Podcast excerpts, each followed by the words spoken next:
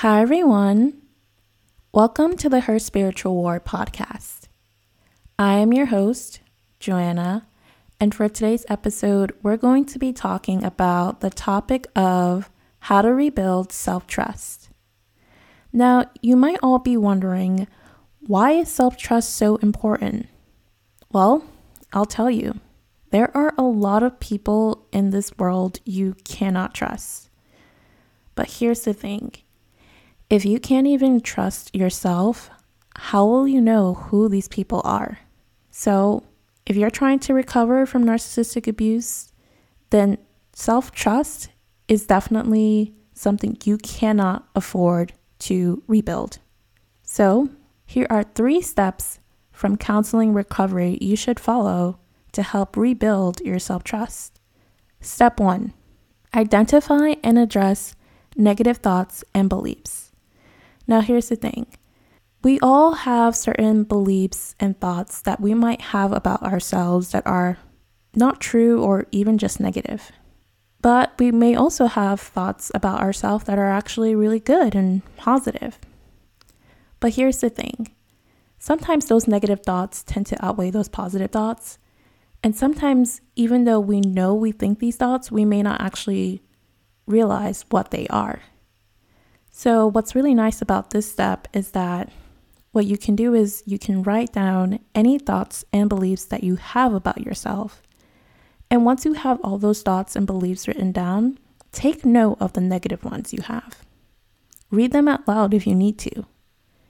And from there, you're going to reframe them. Reframing a negative thought or belief is just as easy as retyping any sentence you're writing. For example, let's say I have the negative thought or belief that I suck at skating. If I wanted to reframe this thought or belief, all I have to say is with practice and persistence, I can be a better skater. Doing this on the daily helps reform your self talk, which can have a huge impact on your mood and self trust. The second step to rebuilding your self trust is developing your intuition. Now, as a narcissistic abuse survivor, being gaslit, especially by a narcissist, all your life can definitely make it hard to listen to your own voice, hence your own intuition. However, what really helps me is taking the time to meditate. Meditating allows me the free time and space to connect with my inner voice and it also gives me the time and space to listen to my body. And as I've taken the time to do this at multiple times or multiple periods throughout the day or week, I've noticed it's made me more aware of things that I'm okay with, things I'm not okay with, as well as what my body or what my soul is trying to tell me. So, if you are trying to rebuild your self trust, developing your intuition is also very important. The third step to rebuilding your self trust is paying attention and acknowledging your progress. So, when I mean by paying attention, I'm really just talking about paying attention to what happens when you listen to yourself. And then you also want to pay attention to what happens when you don't listen to yourself. This can help you trust yourself even more because when you're aware of what happens when you do and when you're aware of what happens when you don't, it can kind of help you avoid those negative outcomes. So, for example, for me, when I trust myself, I feel more confident. However, when I don't trust myself, I feel really uncomfortable on the inside. And for me, I also feel like there's this tension in my body that doesn't necessarily go away when I don't trust myself.